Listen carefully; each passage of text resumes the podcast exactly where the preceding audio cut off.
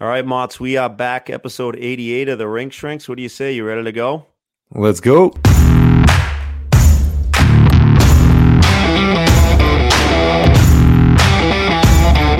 right, Motts, I know uh, you know hockey is back in full effect. I know you were out at a tournament. Let's uh, let's recap the weekend and how everything's been going.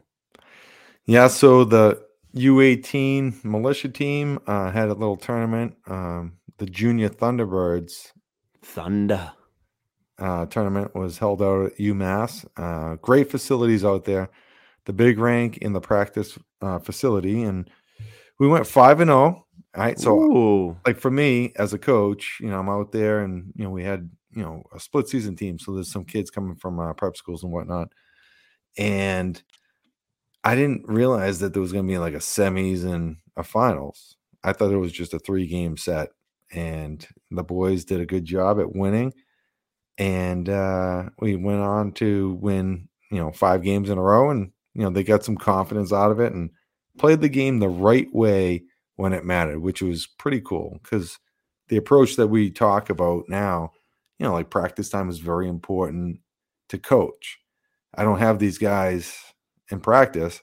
So I told them when it matters, this is what we want to do manage the puck, make them come 200 feet, you know, later in a game, eating pucks. And the boys did it. And I was really happy with, uh, you know, the outcome, you know, when it mattered is really Mm. what I can say. Um, the uh, the side note is my my nephew Lyndon Alger plays for UMass, and my nephew Robbie Mottau is out there, and my my niece uh, Neely Alger is out there as well. But he came, uh, Robbie came to- family reunion, huh? yeah, Robbie came to a game, brought the boys to the dining hall, and then uh, Lyndon Alger was nice enough to bring some of the fellas to uh, the hockey house and show them around. And. Awesome. Show them the ropes. yeah, I got a text that uh, it was okay that they could sleep over, and I was like, absolutely not. I'll No come. I'll come I'll pick, come you, pick up. you up. Yeah, yeah, that's fine.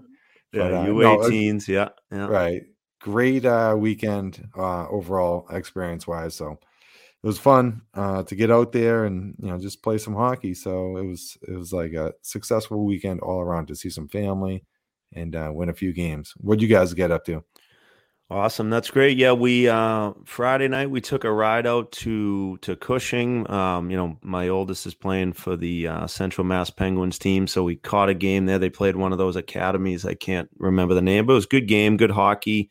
Um, you know, it's it's it's different like, you know, they play in 17 minute periods. They do an ice cut kind of in the middle and but it was good. It was great to get out there and catch up with with our oldest and uh and and you know fortunately it's not too bad of a ride so we went there and couple games with the the little guys saturday and sunday uh brian had another game back at cushing so joanna had to do kind of double double duty. She went up back up back twice um and then he played actually around here on on sunday so it was good to have him come home for the night and sleep at, at the house and catch up with him and everything. He's really enjoying the uh the boarding school experience and you know the the the younger guys uh, my terriers team the the 2011s what did we do? We went 2 and 0 had a couple good games and then my uh my 09s went 1 and 1 we had a tough game on sunday. We were a little dinged up and you know we've talked to a couple people recently and we're banking some interviews about this whole checking thing and so it's the first year check-in first year body contact there's just it, it's zero consistency with the referees you know, not to pass the, the the blame on them. And I'm not saying like we lost the game because of the referees by any means, but it's just it, it- it's just it, it it's very very frustrating. I would say Mhm. like and and it's very it's kind of scary. You know what I mean? Like there's kids that are bigger kids that are hitting puberty. That you know some kids have mustaches, and then there's other kids that are just they're not there yet. You know what I mean? So I'm just I don't know what the, the the right answer is. I know obviously concussions and things like that are huge, um, and you don't want them getting younger. But we've had a couple kids dinged up already, like early in the year, and and I just think it, it's you know we talk about awareness and kids, you know, not being held accountable on the ice at a younger age when they're a little bit more like Gumby and everybody's the same size, and there's not one kid that you know is looks like he's driving to the rink every day, and you know another kid that that still looks like a baby. You know what I mean? And it just it's very frustrating. I you know I know we're we're beating a dead horse here, but um, it's challenging. It's challenging to coach. It's you know because there's some plays you look at the kid and they get a penalty, and I'm like that was a good hit. That was mm-hmm. a that, that's a you know a great play on the puck, whether it's a, a puck battle or whatever. And then there's other ones that you're like, you know, hey, it's a penalty. Like that's a clear cut penalty. Your, your hands came up and things like that. I, am just, I don't know. I, I, was definitely a little bit frustrated by it, and I, I, I really just, I just wish they they started the the body contact and bumping and things like that. I think earlier before this kind of puberty age is hitting. I think that's the, I really do. I really do. That's my that's my take. Yeah, I, I went through this a couple years back, and I I feel your frustration because I went through it. Some of the rules that have been implemented, it's unfair for the refs to really enforce. Right. Because the game is the game, and it, it's very fast, and when you can slow something down on a videotape to teach a ref or whatever, it's easy you know, slow mm-hmm. motion. This is what's right and wrong. Things happen very quickly. Separating a player from the puck. So you're supposed to be making a play on the puck now. Like, yes. Like no matter yes. what. No matter what. But as a defenseman, we're a defenseman. It's like yeah. you're trying to eliminate the player from carrying the puck. So your body position, your stick position, yes, I get the concept, but it's very difficult for a ref right now, in my opinion, to call the game correctly um, with like some of these new rules that they want to in- implement. And it's right. about protecting players, and I get that, but ultimately, what you you mentioned is about awareness and the responsibility on the puck carrier. Right. So it takes no skill. It takes no skill for you to look over your shoulder and be able to know where a defender is coming, someone's maybe coming to hit you, and then offensively, or like, you know, say for your team, to know where your teammates are. Right. So, like, encouraging that type of stuff just to be aware to protect, be able to protect if someone's coming at you. It's like those things have kind of gone by the wayside because of the emphasis on the hitter versus the person who has the puck. Right. I don't know. Right. We, have talked about it a lot, but I really do feel strongly towards that because back in the day, if you went to the middle with your head down, you should get cleaned out. That's yeah. your problem. Right. You know, like I'm not going on, you know, stick on puck. I want to hurt you. yeah. You know, it's like one of those, you know, kind of changes in mentality and helping kids like you know stay healthy enough, stay in the game longer. I get it, but also hockey is a, a physical game. It's a contact sport, and you should be responsible for your own actions. Right. Absolutely. Um, great points. We beat it up. I got to beat a couple other things up here. Um, now that I'm on my frustrated thing, not being able to ice the puck at U18, U16 my own it's the stupidest thing I've ever seen on the penalty kill. It's so dumb. It's so dumb. Well, I, I, yeah. I, so I, talked it. to the. It's, it's dumb. It's I talked a, to. it's a dumb rule, and and and then while I'm while I'm on it, and there's a reason why every rink. I talked to a person the other day. I forget what rink they were at. Their game was supposed to start at like seven thirty at night. It didn't start till nine o'clock. Yeah because all of these games, injuries, whistles, every time the puck gets iced, it's an auto it's it's an automatic whistle on the penalty kill. And like you're telling your kids, hey, like the right play on the penalty kill, like you need to change the just make it hard, get the thing out, like get it, get it down there, and we'll take the icing and I'll put four fresh bodies out there. You know what I mean? But it's like, it's just it, it, it's oh, yeah, it is frustrating. I I I was in a good the, mood too. I know. Sorry. No, I um, rattled. I talked to the refs before every game. I'm like, how do you guys feel? The refs don't like it, no. especially at U18. These kids are playing either junior or prep school or high school. They don't play by these rules. No, So now I'm like, now I have to, you know, tell them to, you know, bring the puck back, which these kids are able to do, which is so I get like some of the um, ideas on why they have implemented, but at the younger uh, ages, it's like, come on, like, like there should be some hybrid, but like we've talked about it a bunch.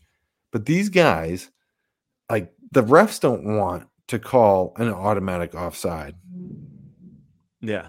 At U eighteen. You know, so no. I we we lived it this past weekend. I'm like, so there was one game where we decided to play just regular high school rules. That's and, awesome. And you know, the coach, the refs were all in agreement, and it was a great game. Yeah, and it, it probably a, went by in an hour and twenty minutes, like it was supposed to. Less, not not not less. three and a half hours. Yes, and the the first game that we played was almost two and a half hours. Oh. Almost. You know, the, the refs were trying to keep some of these knuckleheads under control, but there were some, you know, real calls that weren't great. And then the offsides and the icings, like we were talking about, it led to a long, long game. And we had a game soon after. And you know the kids stayed in their equipment, which is not right. So oh, anyway, that's not right, especially at U8.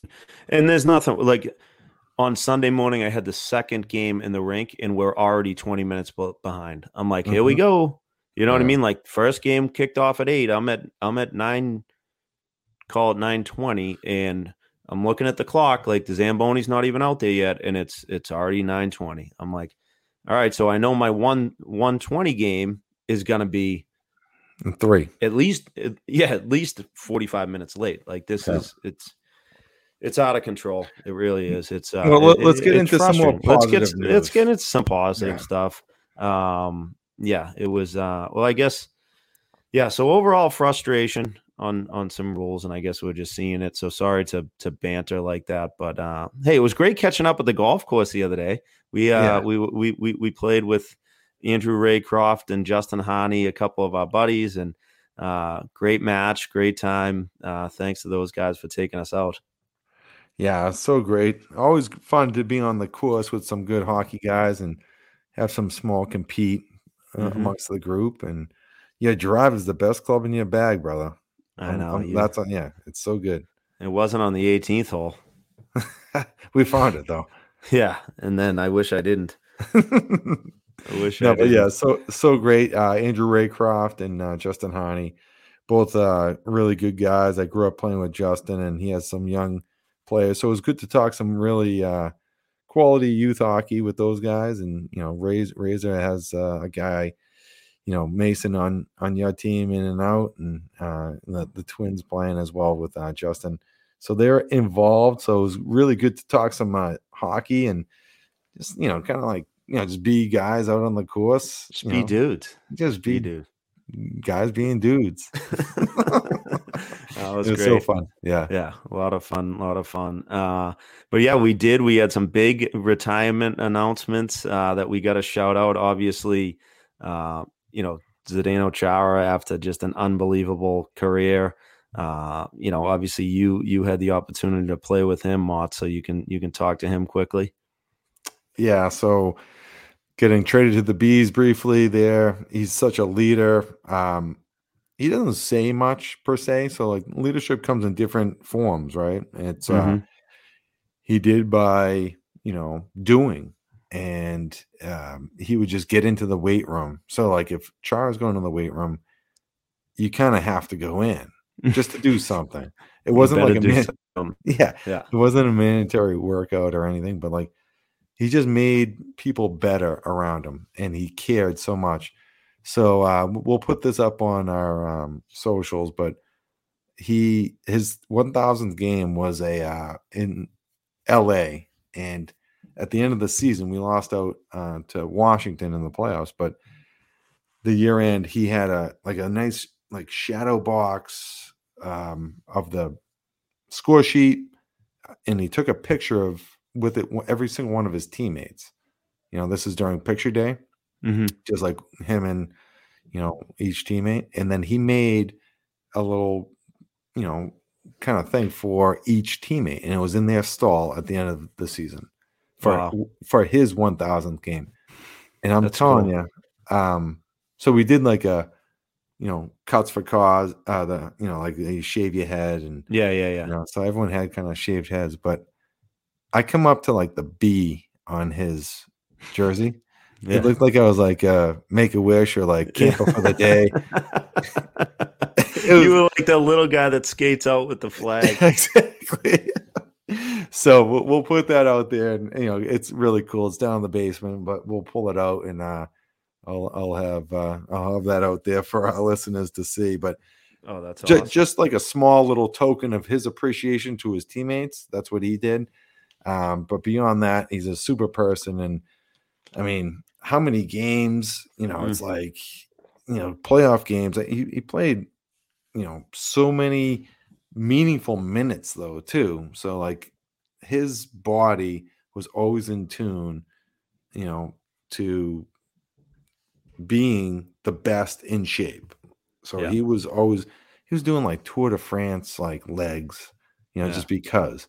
But he's a beast and uh, one of the nicest people that I've come across in the game. So yeah, extremely you, till you pissed them off. yeah, right, Right? right, exactly. But to your but- point, I was listening with something to something the other day, and it was with um, Mathew Barzal, and he was talking about Chara, and he was like at 45 years old, whether it was like on the ice at practice and like still trying to get better, he was doing it, and and same thing in the weight room. It was like you know he had the same type of story. It was like, yeah, like Big Z's in there. He's 45 years old, like he's old enough to be some of these guys' dads, Mhm. and like you know what else do you do? Like you have to go do something. If you don't like like this guy's you know he's 45 years old like you, you know so like you said that lead by example. And you know it's cool to see some of the the the bruins and a lot of them were at the uh, you know his retirement his one day contract he signed and you know kind of that ultimate leader which is really cool.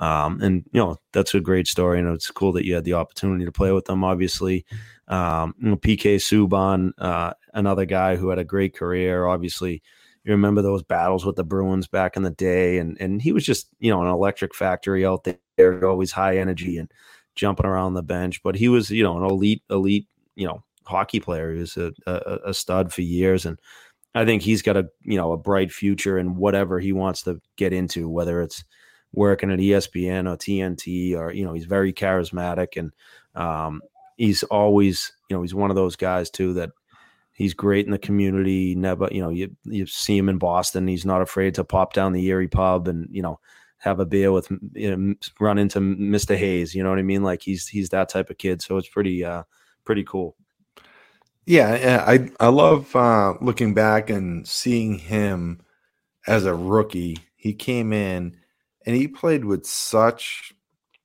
I don't know, you know, not, not poise. It was just reckless abandon almost, but like Yeah. with such confidence. I'd say would be probably the best way. Backhand, high flip, you know, in the D zone because he could do it. Like he just Mm. knew he could do it and he just did it. And the way he just played, he played with his hair on fire a lot. And like he was an unlikable player, you know, for Bruins fans because he was very good and he Yeah. was very successful against the Bees. But um, he wasn't afraid to throw his body around and things like that either he's a truck Yeah. out there g- great skater, could time it, and wasn't afraid of the contact. So I was playing uh, in Florida, and you know I was late, you know, getting out of the room and whatnot, and and he's walking out, and he gets in his truck, and he's like, "Motts, right? Yeah, Motts. Yeah." I'm like, "Yeah." Because you know he was good friends with Sean Ober, our, our boy Ober, yeah Sean yeah, and uh, we were going to the same place. And I, I've, I've mentioned this story before, but so instead of just driving by and like you know seeing him there, like he's like, "Hey, I'll, hop in, let's go." and you know, so we, we get we get over to the restaurant, and uh, that was the first time I've really met him. And uh, you know, every time I see him after that, he's just a very genuine person. So Yeah. and you you you talk to any of his teammates he cares so much about you know the game and he was very passionate about it and He's a big personality, and he's going to do very well outside of hockey, like you said. But uh, his his passion for the game was very um, on display every time he was hit the ice, and that's uh, that that's uh, just a something that the, the the kids can really look to. You know, if you you have that passion for the game, you know he did. You know, you, it's going to take you a lot further than you know not expressing it like he did. So. Right, right. No, it's great points, and obviously not to be outshadowed, but uh, obviously you know, tip of the cap to to you know my brother and Keith. Obviously, uh, it was fun being you know along that ride with them and, and watching them. And you know, never in a million years did we think that he was going to have the the career that he had. And um, it's a you know it was it was it was awesome. It was a fun ride. It was fun to be a part of. And you know, obviously as a as a you know family and as a brother, as an older brother, it's like you couldn't be happier for him and and just very proud. So uh, it was nice to see him kind of you know, uh, come out the way he came in and just, you know, laughing and having fun and, and things like that. So it's, it was, uh, you know, it, good, uh, good day of retirements, I guess. And he's, you know, he's super high. Oh, dude, I got a beautiful story. so he's walking his, he's got two dogs. So he's walking in his little, you know, cul-de-sac neighborhood or whatever down Florida and some he's like dude some 75 year old lady pulls up to me and she's like hey honey how are you and he's like good he goes how much? And he's like for what? To you know buddy a biscuit or something? Like what, what are we talking about here you know? And she's like no to walk the dogs. Are you a dog walker? That's unbelievable. And he's like no but i just retired. Like maybe i should look into it you know? Hey, there's a business. Hey, he can start a business. I'm like, they, I'm like, that's a perfect. I go, KY's, um, I go, KY's dog walking company. We don't, we don't dump our, our shit in other people's barrels. That could be your model. Remember he talked about that? yeah, I know. oh, uh, so uh, there you go. He's already on to the next chapter. He's a professional dog walker. I go, dude, we got to get you like you see him in Salty and stuff all the time. They get like they they're they get like name tags. They get dog walker on the back. Oh, I'm really? like, dude, those people are killing it. Yeah. Oh yeah, it's big time. Yeah, he, he would love that. I think dude, it'd be hilarious. I go, the problem is, I go, this poor lady, she's gonna be, you know, whatever. I go, you're gonna get stuck with the dog when she passes away or something. You know what I mean? Like you're gonna end up having, uh, like, you're gonna have a dog farm down there. he has the room. yeah, fine. Seriously. Yeah. No, so that's that's amazing, dude. It's cl- like it, it is so fitting that it was today, like just classic. You know what I mean? How, How much? much? He's like, for what? like, what do you want me to do? Uh, like, you want me to come over or something? What are we talking about? How much for what? oh, that's amazing.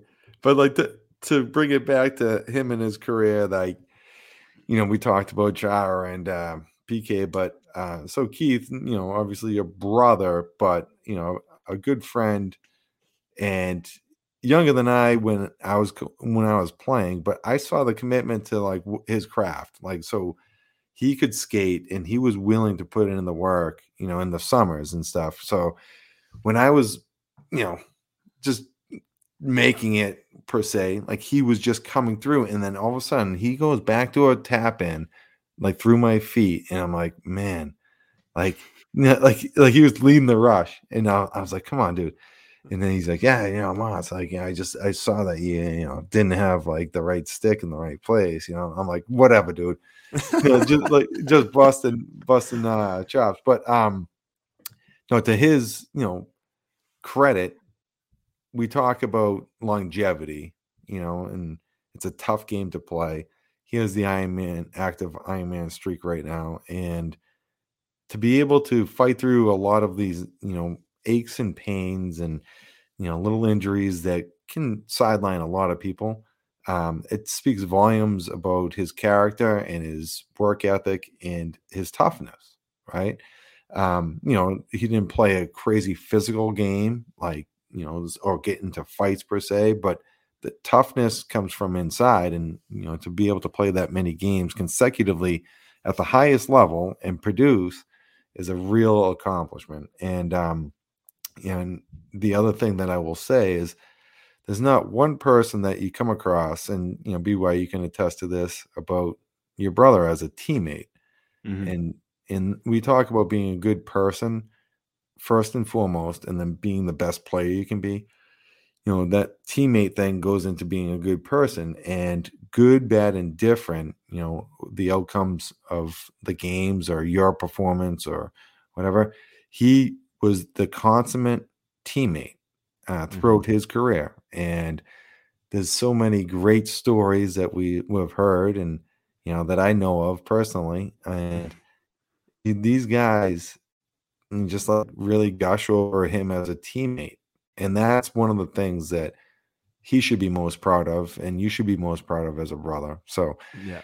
The coolest uh thing I think is, you know, the, the Iron Man is like great, but like just to be known as one of the best teammates that some of these guys have ever played with is uh is something that he should always you know hold dear to his uh his heart and you should as uh his brother as well no definitely as a as a big brother and it's funny you say it like you know going through Instagram and things like that, and people like reposting his retirement thing, and everybody's comments like on you know, and these are all former teammates. Some guys like you know, they probably hadn't played with Keith in 10 years. And it's like the greatest teammate I ever had. Like the, you know, like the, and like the goats. Like, I'm like that.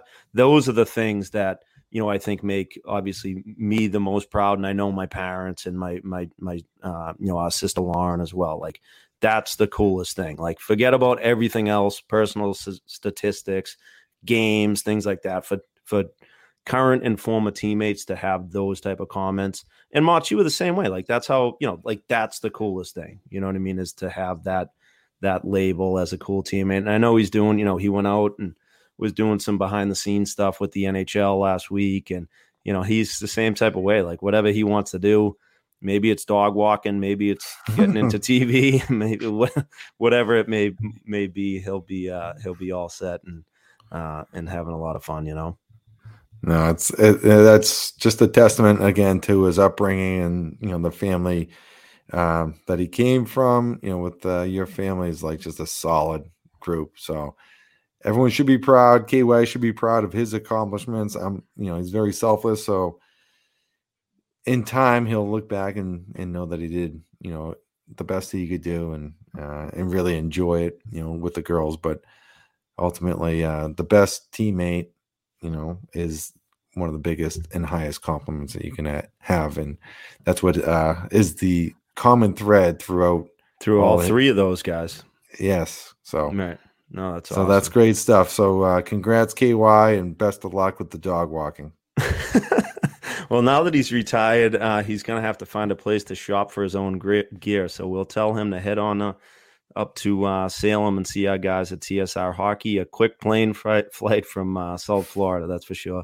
Get your team looking great for the first game. The TSR team and to- corporate sales department can outfit your team with the top brands in sports apparel. Ensure that your team looks the best by visiting tsrhockey.com. So our boy Brendan took care of my. Uh, so I, have been like threatening and like talking about it, but Ryan went up to TSR. Brendan took care of him got a, a, a, stick for Brooke. You got the stick, but like Ryan got skates, um, new shoulder pads, new pants, new elbow pads. Ooh. Like he, yeah. So he went. Dude, he went. He he went like he. All he went on a shopping spree. Yeah. So at the um, you know TSR you know fitting spot, like he was like I I didn't know how big my foot was. You know, like and they they customize it to his yeah. foot and um you know again like he went five and zero oh this weekend. So he said the the skates are working. Well, yeah. One of the reasons. But um, absolutely, the boys up at TSR will take care of you like they took care of uh, my son Ryan. Awesome, awesome. Uh, speaking of somebody that's not too concerned about money, and we've been we've been talking NHL, but uh, it was pretty cool to see Nathan MacKinnon get you know what's he the highest paid guy ever in the history of the league. Now he signed a eight year, 12 point something million dollar deal. So pretty cool with that. And my question is like, what does Makar make? Like when that, I know he just kind of re upped, but like yeah, when he gets I, to that, like, yeah, but he's he's set for a bit, so they're gonna have those two for yeah, a while. Yeah, but I I think MacKinnon, you know, I mean, winning the cup was a, a really big deal, but like he is an ultimate competitor. Mhm. He's a guy. He's he's maturing as a leader.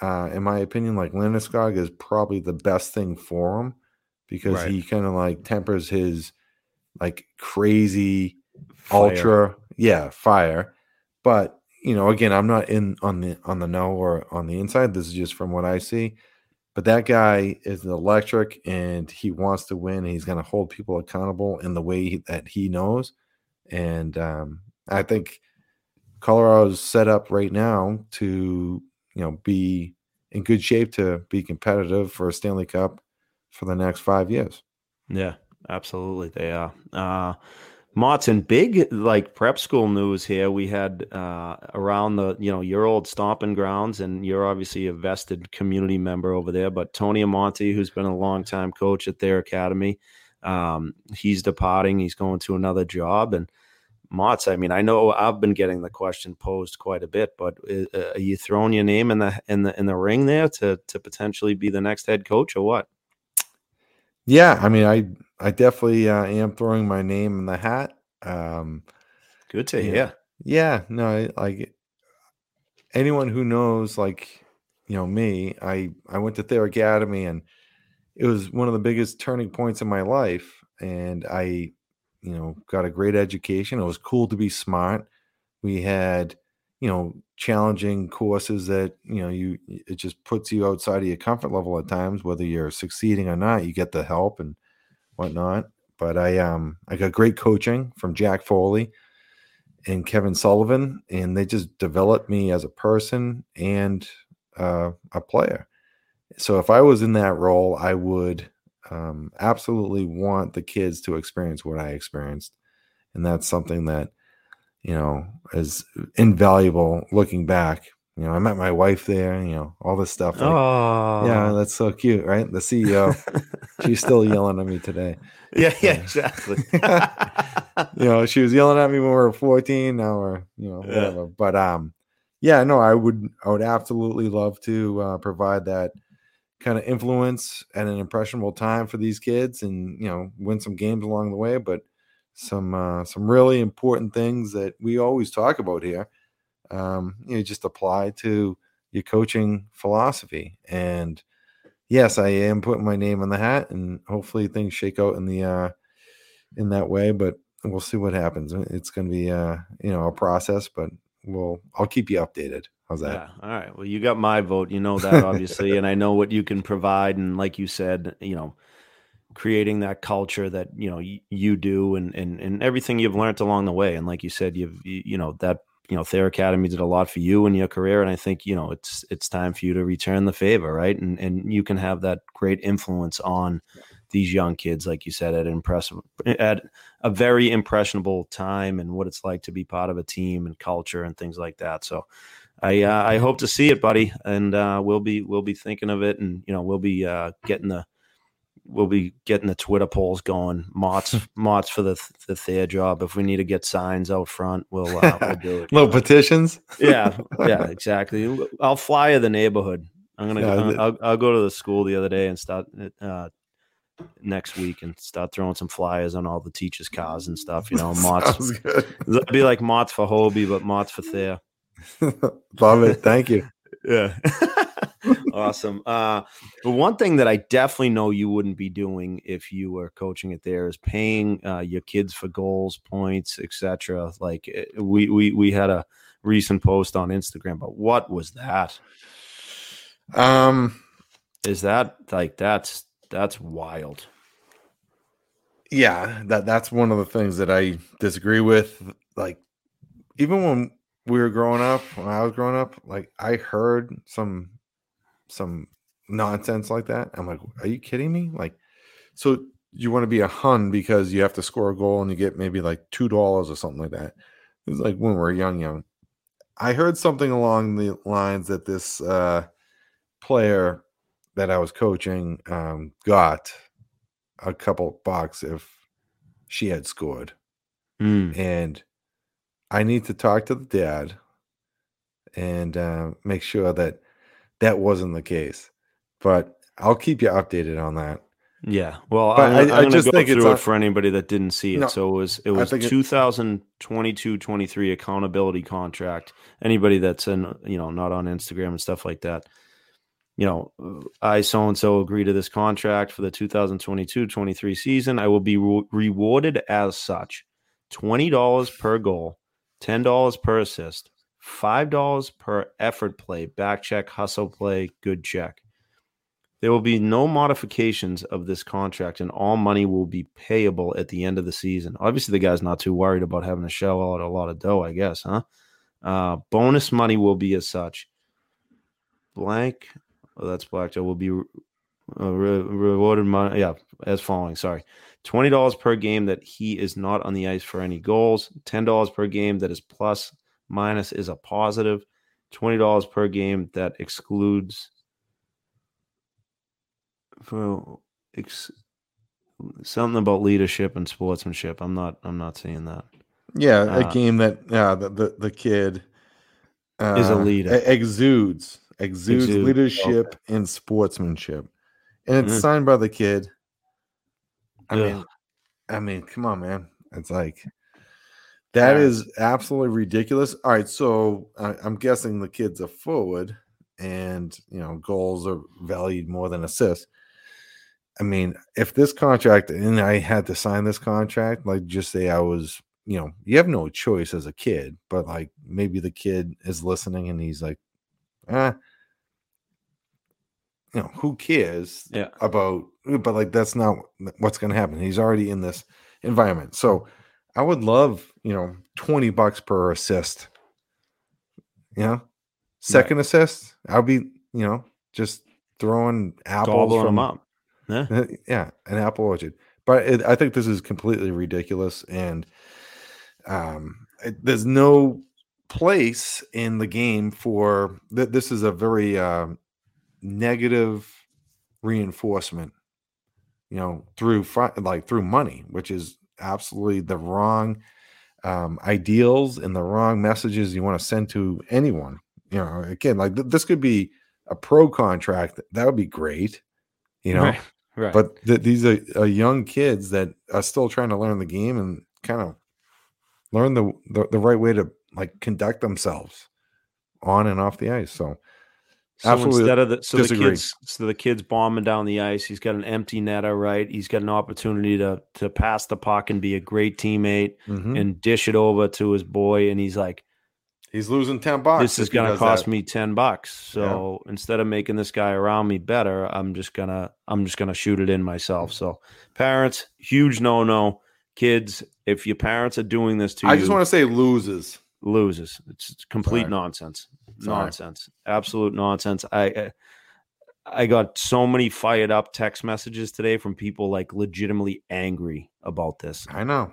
Like angry. Uh which I agree with, but we uh before we get to our interview with Chris Wagner, I'd let I'll, I'll let you know that this interview is brought to you by Franklin Sports, your home for official NHL fan gear and merchandise. Hockey season is here. Gear up with officially licensed NHL fan shop items and street hockey equipment at franklinsports.com today. Yeah, you can get all your Franklin sports equipment, including your batting gloves. And actually, I got this nice little golf glove that uh, BY was like giving me a little hard time on when I was winning some money from him on the golf course. But I uh, sniped a pic though. We'll get it posted. yeah, so check out uh, franklinsports.com and um, grab all your Franklin gear, uh, whether it be Franklin street hockey, batting gloves, or if you want to win on the golf course, a nice little golf glove. All right, now I think it's time we bring on uh, our boy Chris Wagner. Obviously, this is a great interview with him, and hopefully, you guys enjoy. All right, and our next guest on the Rink Shrinks podcast was drafted in the fifth round, number 122 overall by the Anaheim Ducks. He's a veteran of 359 NHL games. He's a current player on the Boston Bruins. Welcome to the podcast, Chris Wagner. Thanks for having me, boys. It's been a long time coming.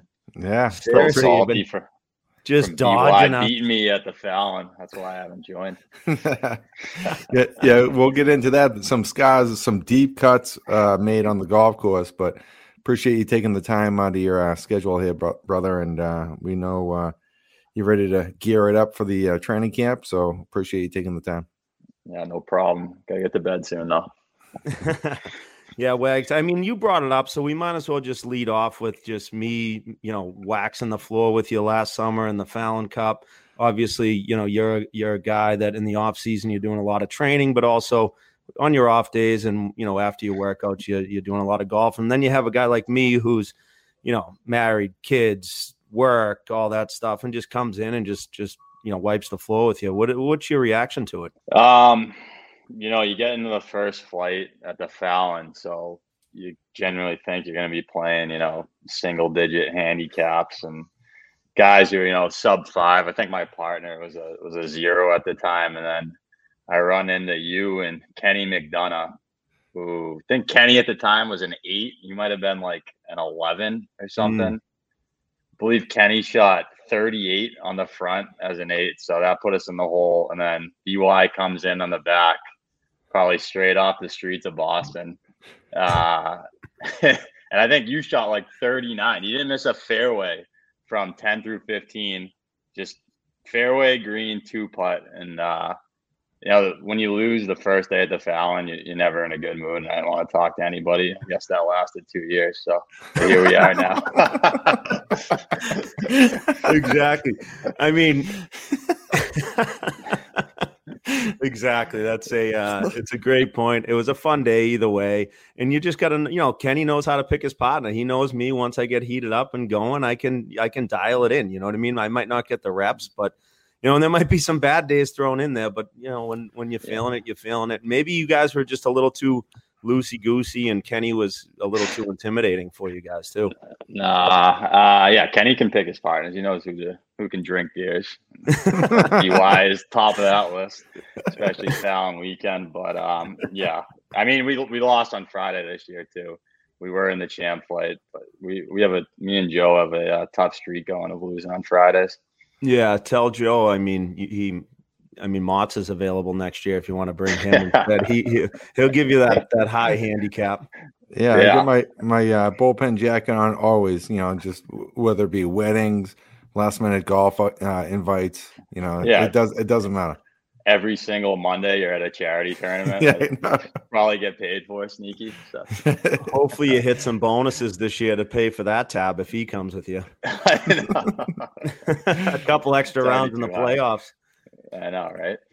Yeah, but I, I understand. Um, you know, kind of your mindset going in. It's like kind of playing a um, you know, a lower tier team, whether it be in college or pro. Exactly. You like you just let your guard down a little bit, Yeah, and point night. Yeah, it was like then- playing like the like the wool like what was it like back in the day or like the The- uh the who lock was- who was monsters. No, bad? the- yeah the lock monsters. No, it like They're hey, going up Moth, there, for gonna us, win it was like playing. to one. It was like playing Saint Moritz back in the day. Oh yeah, after we got uh Kev to come over, we used to beat them, you know, 10-1. Oh, yeah, or, or, or it was like uh, BC playing Colgate. Yeah, I mean, we had, Oh, whoa. was that- my first year we only lost five three to them. Uh, they were stacked. I think. I mean, we also won like a four win. games that year. I know, seriously. Uh, No, that's awesome. That's great stuff. And you know, getting out on the course with you know some good players and I mean uh, good people and and playing competitive golf is always fun. But By is holding that close close to his uh his chest as a Yeah. a real win. So Yeah, Pre- no, that went on his fridge right after that for sure. Oh Exactly. yeah, no, I got a tattoo. Absolutely. Uh, well, let's let let's refocus here and and let's you know talk about growing up in Massachusetts. Like, when did your you know passion for the game? When did you fall in love with the game of hockey? Um, yeah, I remember. You know, I, I, I actually remember skating at Ponkapog uh, in Canton when I was like three years old. That was the first time I did any organized skating. I played for the uh, Norwood Nuggets till I was eight years old. Played my days there. And then my parents actually moved to Walpole um, when I was five. So um, you know, I think the last year I played for Norwood was, I, was my first year on the Kings, '91 Kings. Um, Paul Bishop was our head coach. And then the second year really all changed because we got um, a couple of guys that jumped ship um, to play for our team. We got Kevin Hayes and Noel Acciari. Um, and that's really when it started getting fun and we started, you know, winning a lot of games, winning a lot of championships. And, um, you know, I was when, you know, hockey wasn't a job. That was just, just pure fun going to the rink and having a good time with your friends. So as far as like those guys, you know, we've, we've had uh, Noel on, um, as far as, you know, a young group with good talent, you know, you, like you said, it wasn't a job you know, like we, we talk about like having re- lasting relationships. Those guys went on to play. You've gone on to play. Uh, were there any other guys on the team that you still keep in touch with, and you know, you know, still local, and um, you know, those memories of, of, of those first few years of of kind of like that success that you had on on the ice? Um. Yeah. Well, um, besides, I mean, I'm sitting in Kevin's apartment right now. He gives, he gives it to me for the year uh, when he's gone. Hey, that's um, is that is it true that that's to make up for um, him stealing your stuffed animal Bluey back in the day? Uh oh, that's some good diving. Yeah, no, that's actually to make up for making me sleep over in Dorchester and hearing gunshots when I was like nine years old. um, hey, you got to yeah, bring the pumpkins inside and do- yeah, you got to bring the pumpkins That's for sure. Inside. Yeah. Uh, yeah, he loved taking Bluey. That that thing's still sitting on my bed in Walpole too, which is kind of sad as a 31 year old married person. But um, yeah, Noli obviously, uh, we kind of like you know like seeing him like five years ago when I signed was like you know it was like we talked to each other the 15 prior years um, since we played, but we I really didn't keep in touch with him that much until we were on the same line. Um, you know, Gus Young played in the AHL. Um, I kept in touch with him for a while. Um, kid Mike Hayes went to Xaverian with me, um, so I kept in touch with him for a while. But you know, if you see these like random guys, it's funny. Like you go to South, you see every kid you ever played hockey with. Uh, you go to the bar, you walk in, and somebody you're like, "What's up? Yeah, remember when we did this? Remember when we went to Quebec?" It's, it's all the same, you know, conversation. But it, it's still fun to see those guys. That's great. Great memories. Yeah, as far as uh, growing up in Walpole after five years old, we talk about you know playing other sports. Did you play other sports growing up? Uh, like the transferable skill sets that we talk about when you start focusing in on hockey. But did you play any uh, organized sports or any sports with uh, the neighborhood kids? Uh yeah. I mean, I I love football. I always wanted to play it, but it never worked out with hockey. Um, and then I I went to one lacrosse tryout. And I said that's enough. Uh, but I stuck with I stuck with baseball pretty much throughout the whole thing. Um, I really like baseball was awesome on the small diamond, and then you know I went through like a awkward phase from like 13 to 15 and just completely sucked. I think I got I got cut from like the 14 year old Babe Ruth team, and that was pretty much it. Uh, that last summer, I uh, the 15 year old group uh, a lot of them played AAU, so I got caught from the 14 year olds and I played with the 15 year olds, which makes completely no sense. And we won zero games the whole summer. And I said, you know what, that, that's it for me. Time to focus to on hockey. hockey. Yeah. yeah exactly.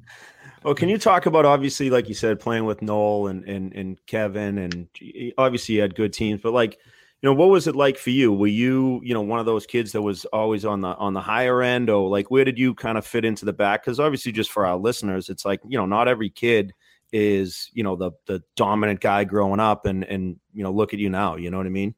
Yeah i uh no i mean kev was the best player i mean even at our age and he was playing up um even though so he was we were, 30 pounds overweight. Yeah he was he, he literally we would go we couldn't go to Bertucci's with him because they didn't have chicken fingers and fries. He literally only ate chicken fingers and fries from the age of seven to like 13. It was embarrassing.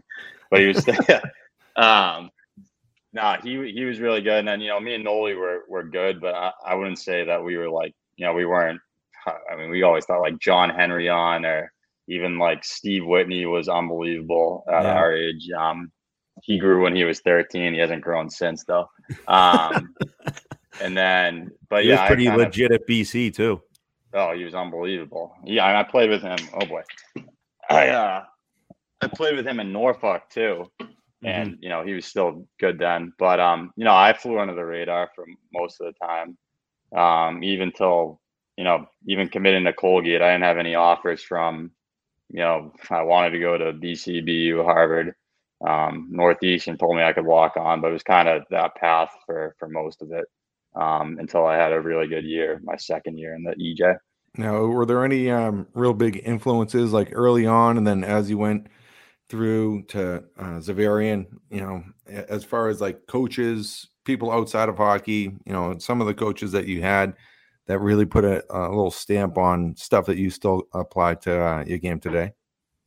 Um, yeah, I mean, well, shout out my dad because you know he was opening doors for for most of it, and you know he had the same like everybody else. He had the silent car ride from uh, from a couple from a couple games, um, and then well, my 11 year old year, um, we brought in Steve Cedorchuk.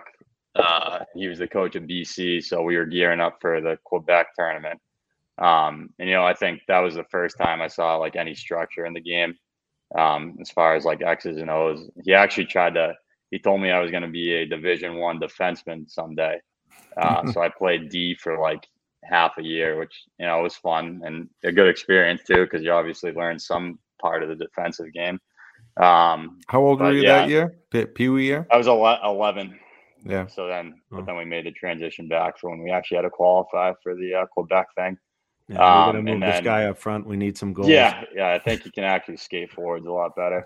Uh, and I would just kids a liability was, back then. I was Scott Stevens. I just try to step up on everybody and take their heads off. Um, and then I had, uh, and then the the toughest person I probably had when I was younger was I don't know if you guys know him, Mike Municello. Oh yeah, um, yeah, Dorchester guy. Oh yeah, he's a nutcase, but really good guy, and he kind of took care of me from uh, you know 13 to 15. That's great.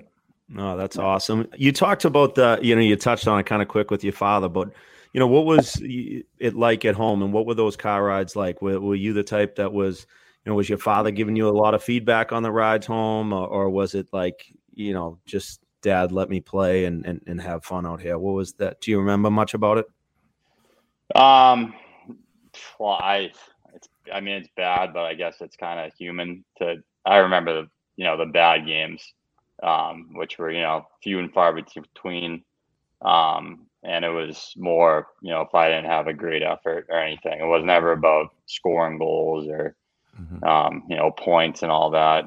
Obviously, if the team won, I was first, and then um, more my effort and what I could control. Um, but you know, but he was always more hard on me. I, I remember vividly, you know, he he's a funny guy, and you know, everybody loves him and he would always make Kev laugh and you know joke around with him. And I, then if I had a bad shift, I, would come back and he'd yell at me. So one day, I I yelled back at him. I was like, "You shouldn't be a coach of this team." I was like 12 years old, and I felt bad after, but I didn't feel bad enough because then he wrote me an email. He's like, "I think it's my time is up to to stop coaching you. I think I, I got to let you go." And I remember reading it and just bawling my eyes out. I was like I I want you to be on the bench. I was just I was just mad that you were not yelling at Kevin.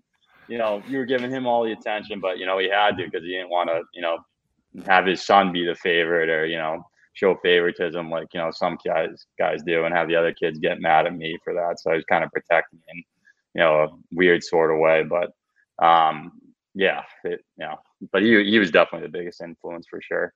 That's great.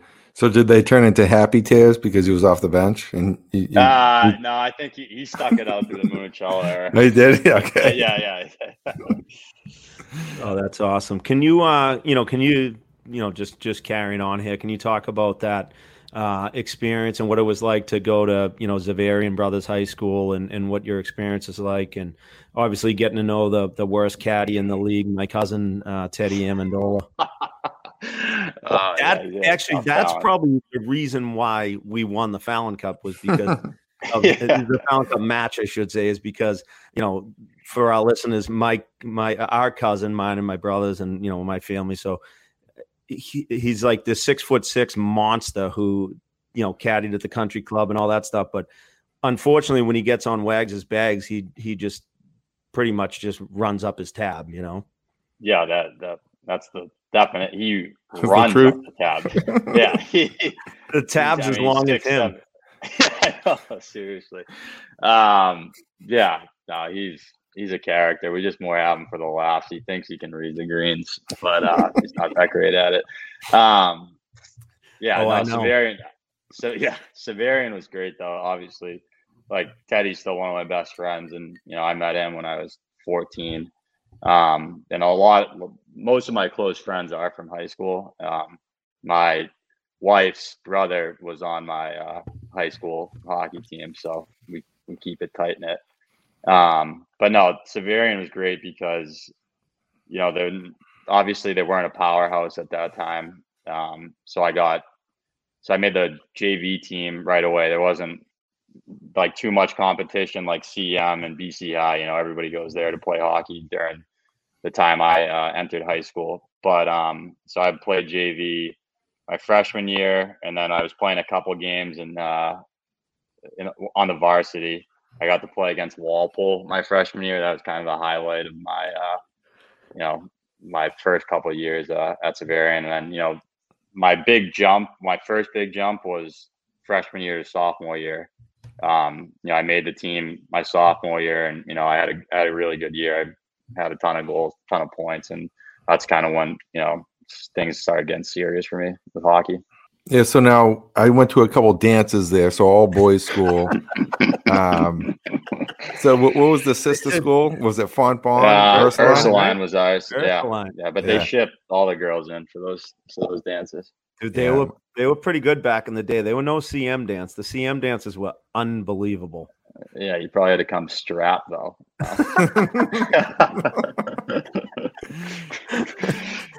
I just Ah. remember, yeah, "Stairway to Heaven." The longest song was the last song, and you want to try and like pick out the best Ursuline girl, right? Yeah, the song I remember was, that was closing was the uh, Journey one, the "Don't Stop Believing." Yeah, Yeah, but no, Yeah. I, I honestly, in my freshman and sophomore year, I, I didn't, I, I didn't really hit puberty like that. I, I was just standing in the corner. I was like, what, what is What's going, on? on? There's people making out with each other left and right. I'm just sweating on the sidelines. on the sidelines. Oh, Oh, oh, that's great. That's good stuff. Yeah, I just I just remember going there and just a bunch of animals just you know they would bust the girls in you know and just and be like all right you know get out there and you know kind of I would Yeah. actually lo- love to see what those are like now because that like there was no rules back then. There's Yeah. like there's got to be better supervision, you know. Um, leave room for the Holy Spirit. Yeah, Uh, exactly. yeah. Exactly. Uh, oh, that's that's that's phenomenal. Uh, well, you know, obviously you talked about the Xaverian and things like that. When did you make that jump to go play in the, you know, in the E- Eastern Junior League with the South Shore Kings? And you know, what was it that experience like? Uh, yeah, you should pull in Dave Spinelli for this because he could probably tell it better. But Oh um, boy, Spin Dog probably wasn't yeah. too happy. no, he was not happy. We had uh end of the year banquet after my junior year. We um we went to the Super Eight. That was like the first time Xaverian went to the Super Eight. We made it to the uh, semis of the, you know the D one uh, state championship, and that that was a pretty big deal for Xaverian. We had a good team, but um you know obviously there's a lot of talk like I'm going to leave and go play for the you know the, the the Kings and the EJ. So at the end of the year banquet, you know, he's up there. He's like, he's saying, you know, talking about loyalty and all this. And in the back of my mind, I'm like, I'm gone. There's nothing you say right now that's gonna make me stay. Like, I gotta, like, I gotta keep my career moving forward. And obviously, it was the right move um, at the time. And me and Spinner, are, you know, real tight now. You know, I went and watched them get drummed in the uh, in the state finals, but that was an unbelievable run. They've been really good the last couple of years too, and I always, I always go uh, back and try to take in a game or two, um, you know, during the year. So when you went to the uh, the Kings, you played with another you know teammate Charlie Coyle, leading point scorer on the team. You know ahead of Charlie, but deal. Captain, Yeah, no, no. but, but we, you know, we, we can leave that aside, you know, because you know Charlie's a good guy. We we don't want to kind of like beat him up too much, but um, you know, so could you talk to us about like that experience? Meaning, like going from um, Xaverian to the Eastern Junior League and like the level of competition, kind of like you you took that jump, you you had some success. Uh, can you talk about that, and then also about you know some of the, the things you touched on earlier about you know that transition or that that um, you know going into college or like that information that you're getting, you know some walk-ons, you know some of the offers that you got, and your ultimate decision to Colgate. Um, yeah. So my first year was my senior at high school. Um, that was my actually would have been my like actual draft year. Um, so you know, I had a decent year. Um, Mike Lawler was my coach. Actually, he won a couple cups with the Canadiens. Mm-hmm. Mm-hmm. Yep. Um, yep. but we and we weren't that we weren't great. We were we were okay, but you know, at, at those EJ games at the time, you know, you'd look up in the stands and you know you'd see all the black coats with the you know the black whatever um, notebooks yeah. they have or whatever. So um, oh yeah, um, the leather jackets. Yeah, the yeah. So you knew you were getting exposure um, for sure. Um, and Colgate showed the most interest right away. Um, actually, Colgate Brown. Yeah, my first official visit was was Brown, um, if I remember correctly. But um, so then the next year, and I used to run around and try to kill everybody, like my first year in the EJ, and I still thought that was cool and wasn't really focused on points or whatever. And then the second year, uh, Scott Harlow took over um, to be the coach, and I remember he watched me in like a summer tournament. It was like, "Hey, Wags, why don't we, you know, worry about the puck instead of trying to go through everybody's body?" I was like, "All right, fine." So you know, I got named captain the year or during that summer. Charlie comes. We have a couple other guys coming. We're like, all right, we got a pretty good team. And um, you know, the second a puck drop in that September, um, everything was going in. You know, great year. Um, and you know, we just had a we had a lot of fun. We had a tight group too. Um, but the whole transition thing, geez, now I'm rambling. Um, no, it's all right. Remember my remember? Did you guys play in the Beantown Classic yep. or whatever?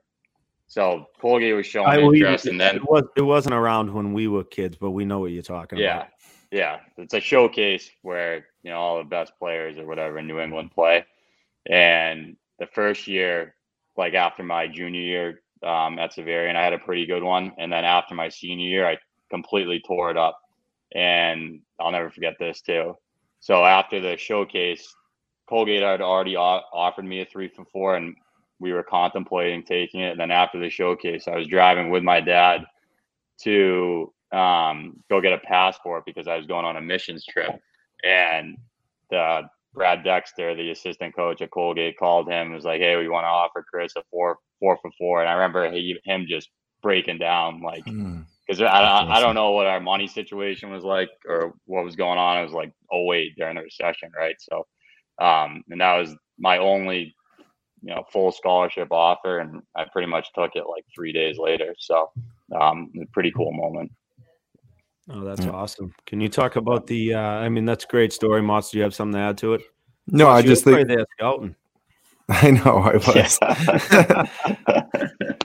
I just, uh, I really do appreciate that story only because it's, you know, you're playing hockey, um, you're providing, you know, your parents an out to get a good education and continue your your hockey career, which is amazing.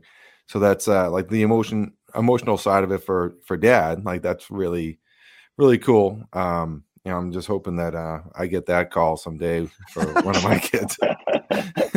yeah, I'm me too. Don't worry. Yeah, exactly. Yeah. but know that's great. You know because you put you know your uh, your your heart and soul into just being the best player you can be, and then you see, you're realizing some of the rewards right you know at that moment, and that was that must have been a really cool feeling to um, share with your father. Yeah, for sure. Um, and you know, mom and dad too. You know, they're driving you around. You yeah. know, mm-hmm. at the early mornings. It gets a little better when you get older, but you know, I'm sure they're sitting through, through some games that they don't want to be yeah, but um, yeah, really cool moment for sure. We'll get back to Wags in just a second, but let's fir- first talk about Sparx Sharpener. It's so convenient, seven ninety nine, dude. Like I'm telling you, like I shop in Brooks skates three times over the last month, and she loves them. So as far as a skate sharpener, no mess. I can have it on the kitchen counter. I can have it in the garage. I can have it downstairs. Um, you can bring it on the road, Motts. I know, and that's the one thing I was like, oh, out at UMass, like we were talking about. I forgot it. I should have had Oh, it. You pulled a me. No. But but I was lucky that I didn't fall into the trap uh, the uh the situation that you a dude lost uh, an edge. And I I was thinking about it on the bench. So it's portable enough, small enough to be portable and just chuck in the back of the truck or the back of the car. So um definitely check out uh the Sparx 799 uh it's it's one of the best deals you can get in my opinion No. it's going to pay for Yeah. itself in, in no time Yeah, it's an unbelievable. I mean, like you said, you get that accurate and consistent shopping every time. And that's what a couple people have reached out about it and like, is it really worth it? I'm like, it's so worth it. I go, and the first time you go to some, you know, wherever, some rink or or some pro shop and they shop on your skates and absolutely butcher them, you're gonna wish that you had a Sparx. And like you know, we talked about, it's only seven ninety nine. Uh, use the promo code Rink Shrinks, uh, all one word, and that will get you 50, uh, 50 bucks off. Super easy. You know, each one of the grinding wheels is 53 skate shoppings. You know, again, like do the math on it. It's it's simple math. You got one, two, three kids playing like me. My house, I got four basically four pairs of skates that I'm consistently shopping. Although I should start doing mine a little bit more, but it's uh it, it it's well worth it, and you know it's it, it's a huge hit here. So again, promo code Rink Shrinks, all one word, 50 uh 50 bucks off. Make sure you take advantage. I know a bunch of people have already, but keep them coming. All right, let's talk about Pro Stock Hockey. Give your kid the pro experience with gear from Pro Stock Hockey with free name personalization on sticks and gloves. Use the code BYMOTS. Pro Stock is trying to do their part in assisting youth hockey players to help ease the burden with the PSH Youth Hockey Scholarship. Recipients will be rewarded 500 bucks to be used towards league fees, equipment, extra ice time, or other related areas. Three winners will be selected for the 2022 23 hockey season. Entries will be accepted through September 30th. Again, get so make sure you get those in. And recipients will be selected by October 7th. It's quick and easy to apply. Again, visit prostockhockey.com slash youth hockey scholarship for more information. And again, uh, use the code BYMOTS, right? BYMOTS for 20% off your pro stock order, which you can uh, obviously save a bunch of dough on. And Motts, that stuff looks pretty sick, right? No, it's so it's so great, and I, I love that they're you know investing in the youth here and giving that five hundred dollar uh, you know kind of credit towards uh, this scholarship. So please check out um, you know prostockhockey.com and uh, use the code BYMOTS for twenty percent off. Really cool stuff. You can check out their website and uh, customize whatever you need. Yeah. Now back to the interview with Chris Wagner. Uh, that's awesome. And you talked about the, you know, kind of taking those next steps and obviously getting a scholarship and, and, and, you know, kind of dominating, like you said, the Beantown Classic. But what was that, you know, going into the draft and that experience like and, and ultimately end up getting taken by Anaheim? Um, yeah, I I never really expected to get drafted, to be honest, especially after you know I wasn't even ranked on pro scouting my first year, um, and then I remember being so surprised my you know second year of draft eligibility, like the rank, the first rankings came out, and I was rated as like a B player. And I remember looking at it online running up and telling my parents like, "Hey, it says I'm going to get drafted in the third to fifth round." I was like the NHL. I'm like, yeah. Um, uh, They're like drafted where? yeah. like, oh That man, just- is there a war? but it just shows how much uh, you know Coyle being on that team uh, did for me because NHL scouts were coming to watch him, but I, I was playing pretty good at the time too. Um, so you know during that year I had like all those pre-draft interviews, um, but I you know I went from I think I was like 187 during the like the December ratings to like 130. Um, you know when the next rankings came out, so. I thought I had a pretty good chance. I actually, I think I I met with Boston with Charlie, um, so I was kind of hoping that that they would pick me. Then I thought I was going to go in the fourth or fifth round, and the fourth round went by, and I was sitting in my house in Walpole with a bunch of people, and then um, Scott Harlow's son Matt called me because he was at the draft uh, with Charlie and told me uh, Anaheim had picked me. And I remember my mom's face, just like Anaheim, like so far. Like, I was like, Mom, I'm not, I'm not, going anytime soon. Don't worry. Um, so, but yeah, it all it, it really did work out. Um, getting picked by Anaheim, I had a blast there. That's a, it's a great feeling to be drafted, and so like you said, you were at home with some people, just kind of like thinking that you'll get a call, and uh, yeah, you know, your buddy calls you to let you know.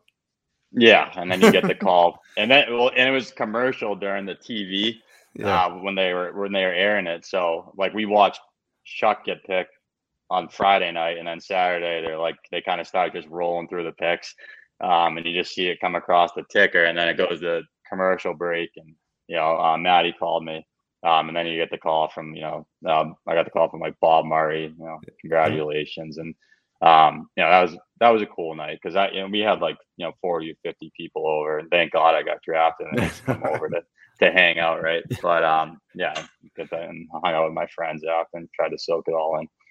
Oh, that's awesome. Can you talk about um, and this is a little like but we've gotten some questions about this. Can you talk about like when you you know started working with like a family advisor or you know agent, whatever it is, and and what that kind of processes was like, and what they kind of helped guide you through? Just we've gotten a lot of mailbag kind of questions about it, and I think it'd be you know just good to hear an actual NHL player's answer and not uh, you know current yeah. NHL players uh, answer. Motts obviously can speak to it on his behalf, but.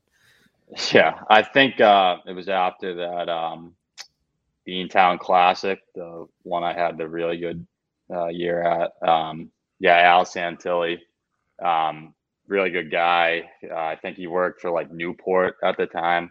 Um, but you know, he like he would just guide me. He was he was never you know really that involved, and and like I said, he my family trusted him, and he was a good guy because I'm sure some of these guys are looking out for themselves. But um, you know, he was awesome. Just helped me, you know, whatever you need a Colgate, you know, to do this or um, you know, whatever. Um, bounce some things off them. You know, at, even at Colgate after my first year, we sucked, and I was like, I kind of wanted to get out, and you know, I had an offer to go to the Q, and you know, we talked back and forth, and he was like, you know, I think you'd stay in school my parents wanted me to stay in school, and you know, it ultimately being the right decision. But as far as leaning on those guys when you're 17 or 18, you don't you don't really need them um, mm-hmm. unless you're you know a high pick or whatever. You, if you know enough people and you know you have a good family, I'm sure most people can figure it out by themselves. No, that's a good answer. Yeah, 11 wins will make you think about uh, other options. Oh yeah, real real quick, and yeah. and I think uh, four of those were, actually six of those were from late February to the first two rounds in March. So, so you got hot. You got hot. we did get hot. We beat the we beat five seed RPI, and then we beat the one seed Union, and then had to go to Atlantic City and play in the ECAC uh, semis, which God knows why those were in Atlantic City. It was terrible and got absolutely crushed. I think too. So uh, not going back there anytime soon. kind of an armpit. But I, as oh. far as yeah. what, was the, what was the coast team down there, Motts like the Boardwalk Bullies or something? The Bullies, yeah, yeah. yeah. It's a great kind of a cool name, actually. Yeah, yeah. So you know, you spent two years um, at Colgate. What was the decision, uh, kind of like the decision making process when you're kind of finished with your sophomore year? Was Anaheim you know extremely you know aggressive to try to get you out of school or was it kind of a mutual thing and can you just walk us through that kind of like time in uh, your decision making pro- pro- uh, process? Oh, marbles. Um, yeah. Yeah, uh, yeah. take the uh, gobstopper out. No my sophomore year i had i had a really good year and um, you know they were kind of communicating with me throughout the year being like you know um, you know, we think this, you know, we think you'd be a good player. And at the time, Anaheim was one of those like, you know, like you're going to the AHL for three years, like there's no coming out till after those three years, pretty much, if, unless you're like a high pick, which you know I kind of I still agree with kind of to this day for a lot of guys, but um, but no, I had you know I had when I had like 50 points my sophomore year, and um, you know, had a really good line. My line mate Austin Smith almost won the whole. Should have won the Hobey probably. You know, he had like sixty points and like forty goals or something. Who won? Um, Jack Connolly, like twenty and forty. It's because of the big schools, and mm. don't give enough respect to Colgate. Motts, did you get a vote at that time? I didn't have a vote then. I was still playing guy. All right, all right. I didn't know what the rules were. I didn't know. I'm oh, asking. you get a vote. I know. You, of course he does. Well, no, I, I, I've had a vote. Uh, you know, they rotated through. I was, I was like a, there's a former player, and then as a scout, so like, okay. it rotates through though. Yeah. So yeah, but I was still playing. I won't yell at you about it. No, uh, I'll write a letter though. Yeah, I remember. uh So we played Quinnipiac the first round in the like ECAC playoffs, and I had like five and five goals and like an assist in like three games. And I remember like getting in the car with my parents again. A lot of stuff happens in the car, like you guys say. And we were going over to like the bank, the food they have after Colgate. I remember like looking at my dad. I was like, I'm probably gonna have to make like a decision soon on like whether I'm staying or not. And I remember so then you know we went to the um the ECAC semis in Atlantic City again, and I think I actually had my mind made up that like I was going to leave because Anaheim was being aggressive mm-hmm. for me to leave. Um, you know, we lost the first game, and you know we went out to eat after, and we talked about it a little bit, um, and then they made the official, you know, entry level offer, you know, a couple days later, and that that was really hard though, because you know you work so hard to get that scholarship and go to a really good school. Um, but at the end of the day, you know, what it came down to was my dream was always to be an NHL player, and I thought that was the quickest way to do it. Um, and I never, I didn't really think I was going to have a better year than I did um, at Colgate too, um, and develop the, anymore. Stock was very high, right? Stock was high, so you gotta, um, you gotta sell, I guess. Yeah, yeah. Um, yeah, and you know, again, it turned out to be the, the right decision. No, that's great. Can you um, you know, can you talk about that that transition to pro hockey? Obviously, like you said, Anaheim was the type of organization, unless you are, you know, high, high end pick that they're gonna, you know, teach you how to be a pro in the minor leagues. Can you kind of talk about those, you know, three years that you you had down there and and what it was like and and what the transition was like going from college hockey to to professional hockey? Yeah, I'd, I'd say that was the biggest jump uh, for me like in my career.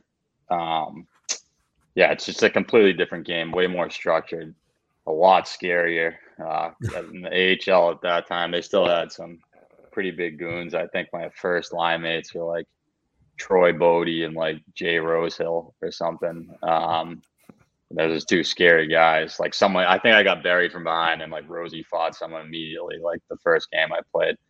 Uh, but it, it, it's it's just different because of the schedule too. You're driving around on the bus in the AHL, and um, you know, then you got to go play the three and threes like you know we still do now. Um, but the the whole the whole game is so much more structured. You can't cheat the game like you do in college um, at all. Um, you know, face offs are so important. You don't even realize that um, until you get older. And if you're good at that, you can make a career out of it too, which is you know crazy. And you don't think about that um, in high school, and I never really thought about it in college, to be honest, either.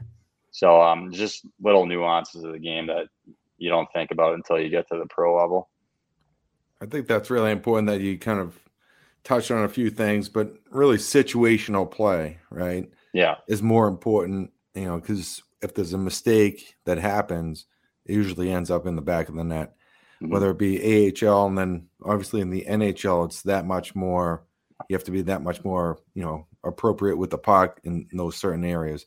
But um, as far as being a pro, did, was there any guy that kind of grabbed you uh, in particular? And you know, try, even you know, like the minor league guys, like uh, I can talk about Terry Virtue, like really helping me become a better pro. It's like it is a transition, and uh, was there anyone in particular that really helped you? Ah, uh, yeah, I uh, I didn't know really anybody on um, Norfolk at the time, and um, and it was the lockout year too. So there was like 40 guys down there, mm-hmm. and Kyle Palmieri, pretty much. I, I knew him from Boston because he was training there, and I didn't know him that well. And I was like, "Who am I going to live with?" And he bit the bullet and uh, lived with me, and we ended up living together for like six summers in a row. After that, And he ended up being my wedding too. So, nice. um, you know, he he kind of taught me like you know the mindset of going to the rink every day, and then obviously, you know, we we went out a lot too because that was kind of still the old school days, I guess, you know, in 2012, 2013. But um, you know, Dan just you know, not worrying. We, you play so many games, you can't get caught up in one. Um, and then you know sulk about that. Like in college, you only play two games a weekend, and that's all you think about. But in the A, you know, you might be playing four or five in a week. Um, so you got to keep, you know, moving forward no matter what happens. Um, you can't worry about, you know, the the coaches are a lot harder on you. Um, you know, I came in and I had, you know, 50 points in college, and nobody cares about that when you get into the, the AHL, and they actually probably look at you and be like, "Oh, you're a cocky little kid." uh, who thinks he's all this, and then you're on the fourth line AHL, and you got to figure out a role that you're going to succeed in. I think that was kind of big for me, especially in that first year. I knew I wasn't after you know about four or five games. I was like, I'm probably not going to be a point guy uh, in my in my pro career. I'm going to have to you know kill penalties, take faceoffs, and uh, be physical. Um, so. Yeah, but no, Kyle, I can't thank him enough for rooming with me that year. I think it changed a lot in my pro career. No, that's great. Now, is there uh is Bar Norfolk uh in the mix there or that piano bar?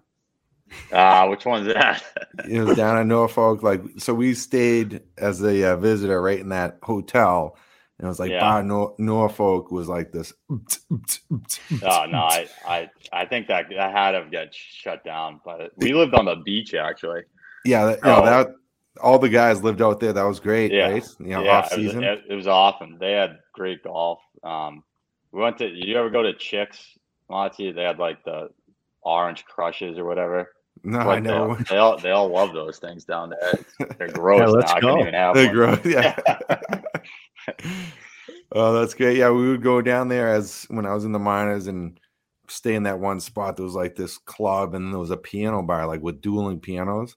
No, so yeah. it was like you know walking distance back to the hotel, so it was great for us. Yeah, and you played at the Scope, right? Oh yeah, yeah, sure did. Yeah, that, that place is a dump. Yeah, that's why that's why they're not in the league anymore. But hey, I had a great time there. no, that's awesome. Can you talk about that? You know, the the transition, obviously getting you know what it was like uh, i think it was your third year you were kind of uh, you know on the on the bubble you know making the team out of camp and then you know ultimately getting that first call up to play uh, an NHL game? Uh, yeah, I remember. You know, my second year too. I was like, thought I was playing well at the end. I was like, oh, why am I not getting called up? Why? Am I? That's another thing that you know I learned at a young age. It's like you you can't focus on what's going on up top and then sulk down in the AHL and expect to get called up because you think you deserve it. Like you don't, you probably don't deserve it, and sulking about it's not going to do anything. And so going down this year, I was probably like that old salty guy. Oh yeah, man. Like well, you guys, bunch of cowards, babies. I'm like, just man up, go play the game and see what happens, and then you might get called up. Um, but yeah, I remember my so my third year, I had a really good camp. I was one of the last ones to get cut. Whatever, I go back. I'm gonna have fun. I'm gonna play. And then the first weekend, the first game, I had a hat trick. And then the next game, I had like a goal and fought somebody too. And then Patty Maroon got hurt and I got called up and got to play at the for the at the home opener in Anaheim. That was like that was surreal. And in Anaheim, we had like we had such a great room. It was an older room too, with you know Getsy and and Perry. Um, you know, Cass was there, Bieksa, um, and then I had like another guy in my wedding, Cam Fowler. Um, you know, so he was he was like my age, but he felt like he was an older guy because he played from the second he got drafted. He was in my draft class in 2010, so it was a good mix of guys. And um, but yeah, that that jump, I think I played like four and a half minutes, you know, the first night. But you're just happy to be out there for that first game. Your parents make the trip out? Sure did. My oh, parents, awesome. uh, my brother, and uh, my cousin. So that was cool. That, that's, that's awesome. really cool. So mom didn't mind getting on the plane to go all the way out to Anaheim then. Nah, she she she does okay in planes. She can't do boats. Not Got a boat it. person. um, but no, I I remember like you fly out and you don't know if you're gonna play, and you know Bruce Boudreau, really nice guy. You know, he knows it's like it might be my first game. Came up to me on in practice the day before the game. Was like, "Hey, you ready?" I'm like, uh, Mhm. "Yeah, I think so." Uh, like you're playing tomorrow. I was like, "Awesome." Like, thank, thanks for telling me. So That makes Um, it a li- little easier than flying your parents out, and next thing you know, you do warm ups, and then you're a healthy Yeah. scratch or something. I know exactly. Yeah, I think I got scratched like ten games. Like, no, not ten games, like five games in a row. But all you care about for that first week is that paycheck bump. Yeah, the Yeah. rainy day fund for the summer. exactly. Uh, pockets a Uh, lot heavier at the golf course then. Yes. Exactly, exactly. Well, and then you know when the, you you went through a little bit of a transition period where you you know kind of like put on waivers and going down, and you know ultimately um, was it Colorado picks you up? Like, what was that whole experience like? Obviously, being a draft pick of Anaheim, and you know going through like you know paying your dues in the minors, and then all of a sudden you know you get you you, go to the Avalanche. Um, yeah. th- So, geez, can't even keep track. So that that year, I got called up to Anaheim, went to the conference finals, lost to Chicago. I'm like, next year, um, made the team out of camp, played nine games, got scratched a couple, and then I I, I genuinely don't know still to this day if if Murph knew that I had to go through waivers.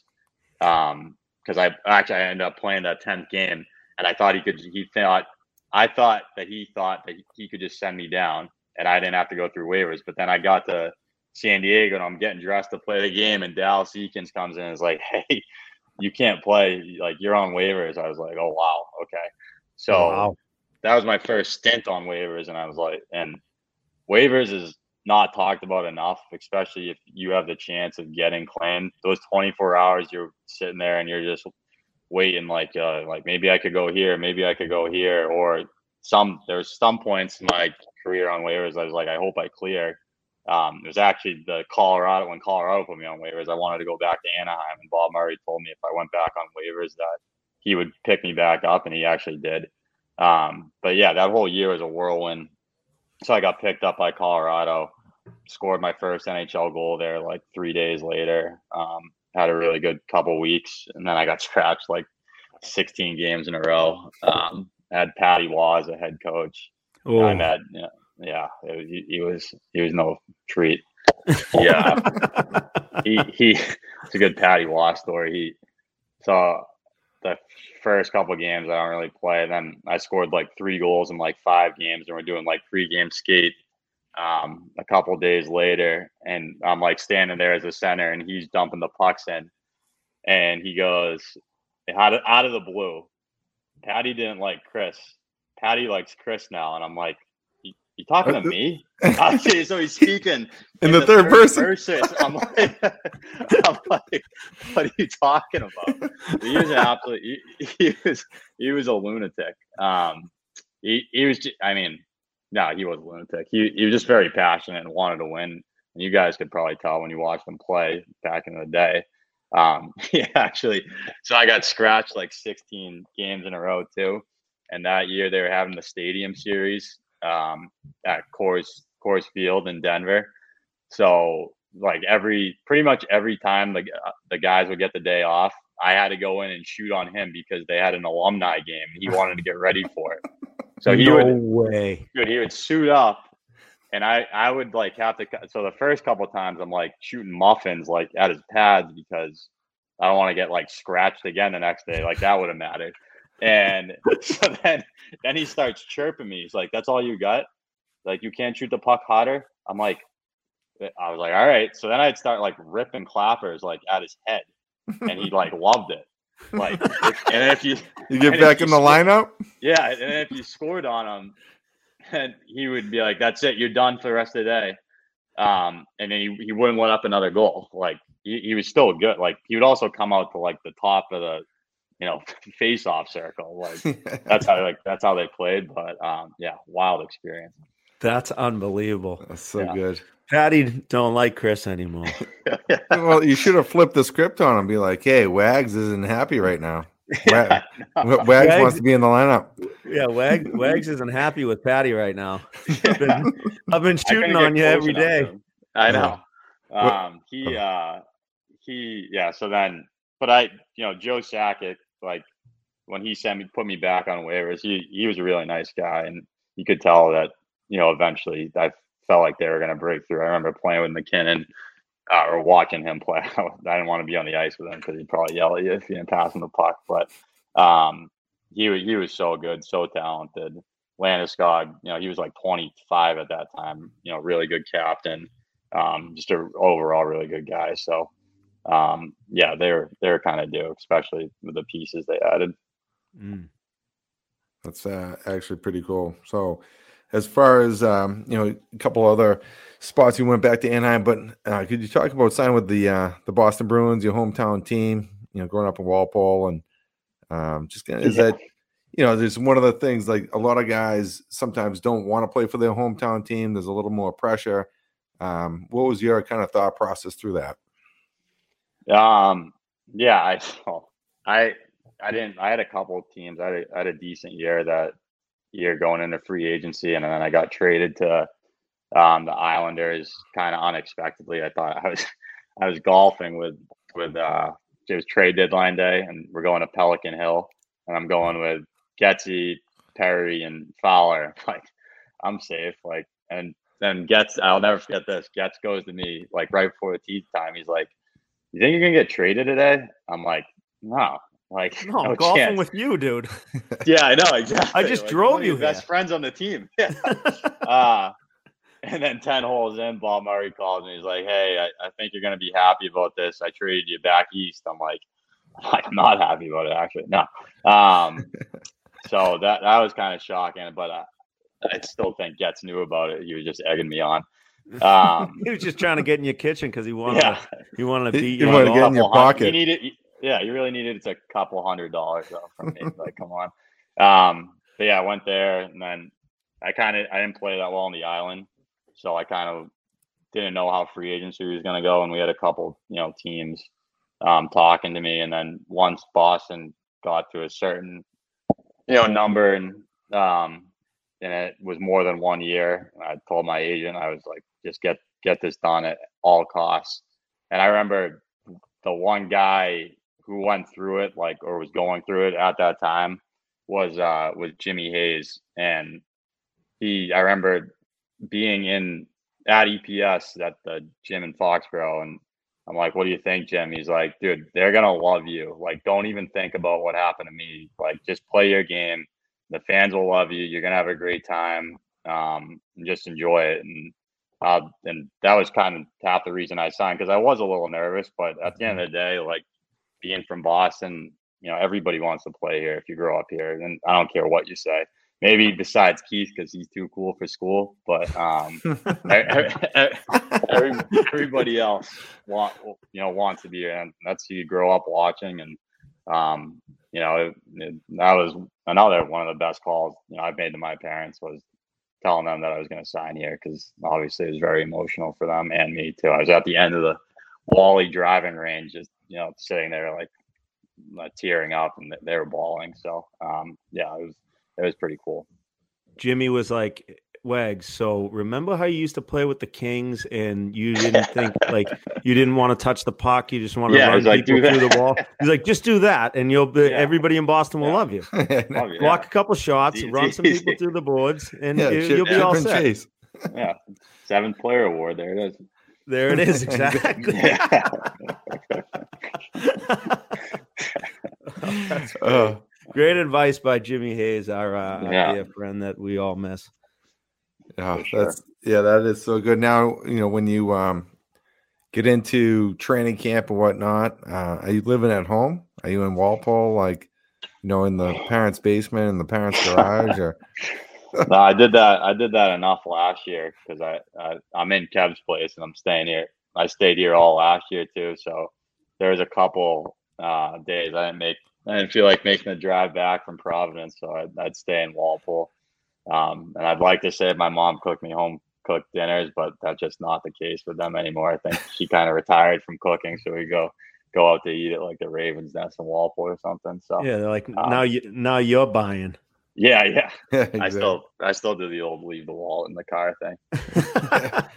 oh, or, or, the alligators. Yeah, like uh, and my dad just looked at me. He's like, "I'll get this one." I'm like, "Yeah, I know."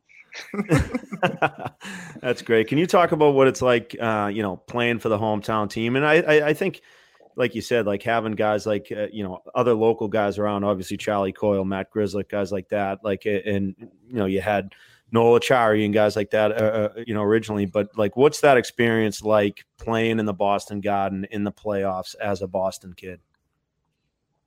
Uh, I mean, it's it's legitimately indescribable when you know when like Cochise comes on by Audioslave and like you're walking out of the tunnel and like everyone's waving the the towels. It's it's like it's uh, it's out of this world.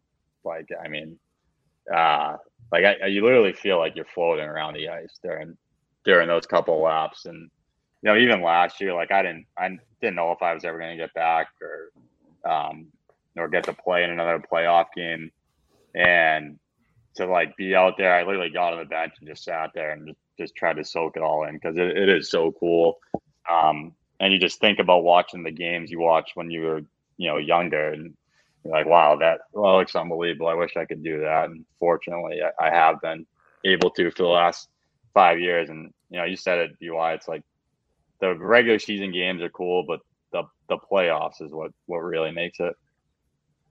Do you think we can get Motts to like be the flag waver one one night? Uh yeah, I have a couple hookups. Yeah, could you make that. a call? Can we make a call? yeah. I'll talk to the PR guy tomorrow at Pine Hills. Actually, a funny story. So my brother-in-law Jeff Wilkinson uh, got the flag. You know, the, you know the the balcony, like everyone has their own flag. Yeah, yeah and he got that for me and gave it to me. Um, you know, because I played in you know, like a handful of games, a couple playoff games yeah. for the B's, but he's got it out. It, it's all rolled up out in the garage, but you know, we yeah. might have to fly it sometime. Maybe I'll just bring it to uh, a, a, B's game and fly it myself. Hey, put yeah, it on your cot for the alumni golf tournament tomorrow, Mont. Let them know you're there, so everybody knows who he is. Yeah, exactly. Instead of being like, yeah, you know, and I apologize they have to play with me, but uh, my name's Mike Mottau. I you know handful of games. Yeah, I, I, do have a flag. yeah, I got a flag. means something. uh, can you know before we let you go, you want to talk about the upcoming year, and obviously it was a, a, a big kind of transitional year with the Bruins. Obviously, you know bringing in Jim Montgomery as the coach. Can you talk about him and obviously getting you know Krejci back and Bergeron and stuff like that? What the what the vibes are like around the uh, Warrior practice facility? Yeah, I think it's a little different for uh, Bergie and Crutch than me um, trying to make the team. Uh, but no, Monty, you know, I've talked to a couple times. Seems like a really down to earth guy. Um, you know, we'll, we'll talk you around the rink, say hi. I, I don't know. Feel like some guys are like kind of edgy about that if like the coach doesn't say hi to him or whatnot. But um, no, I, I mean, you, you kind of get to know him once you're in the fight with him. So um, we'll see how that goes. You know, the first preseason game, but overall seems like a great guy. Um, Bergie and Kretsch coming back is is awesome.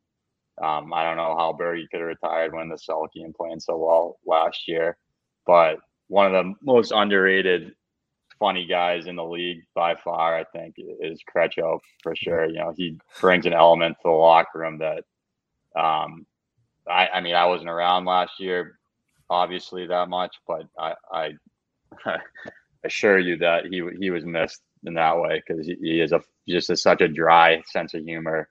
Um, he can crack anybody up, um, and he's obviously you know a nasty hockey player too. So um, uh, he'll he's a big ad for sure, um, and he'll be motivated too. Like you know, could be you know everyone says it every year. Uh, I feel like in the media with the Bruins, I guess there's the last year for the window.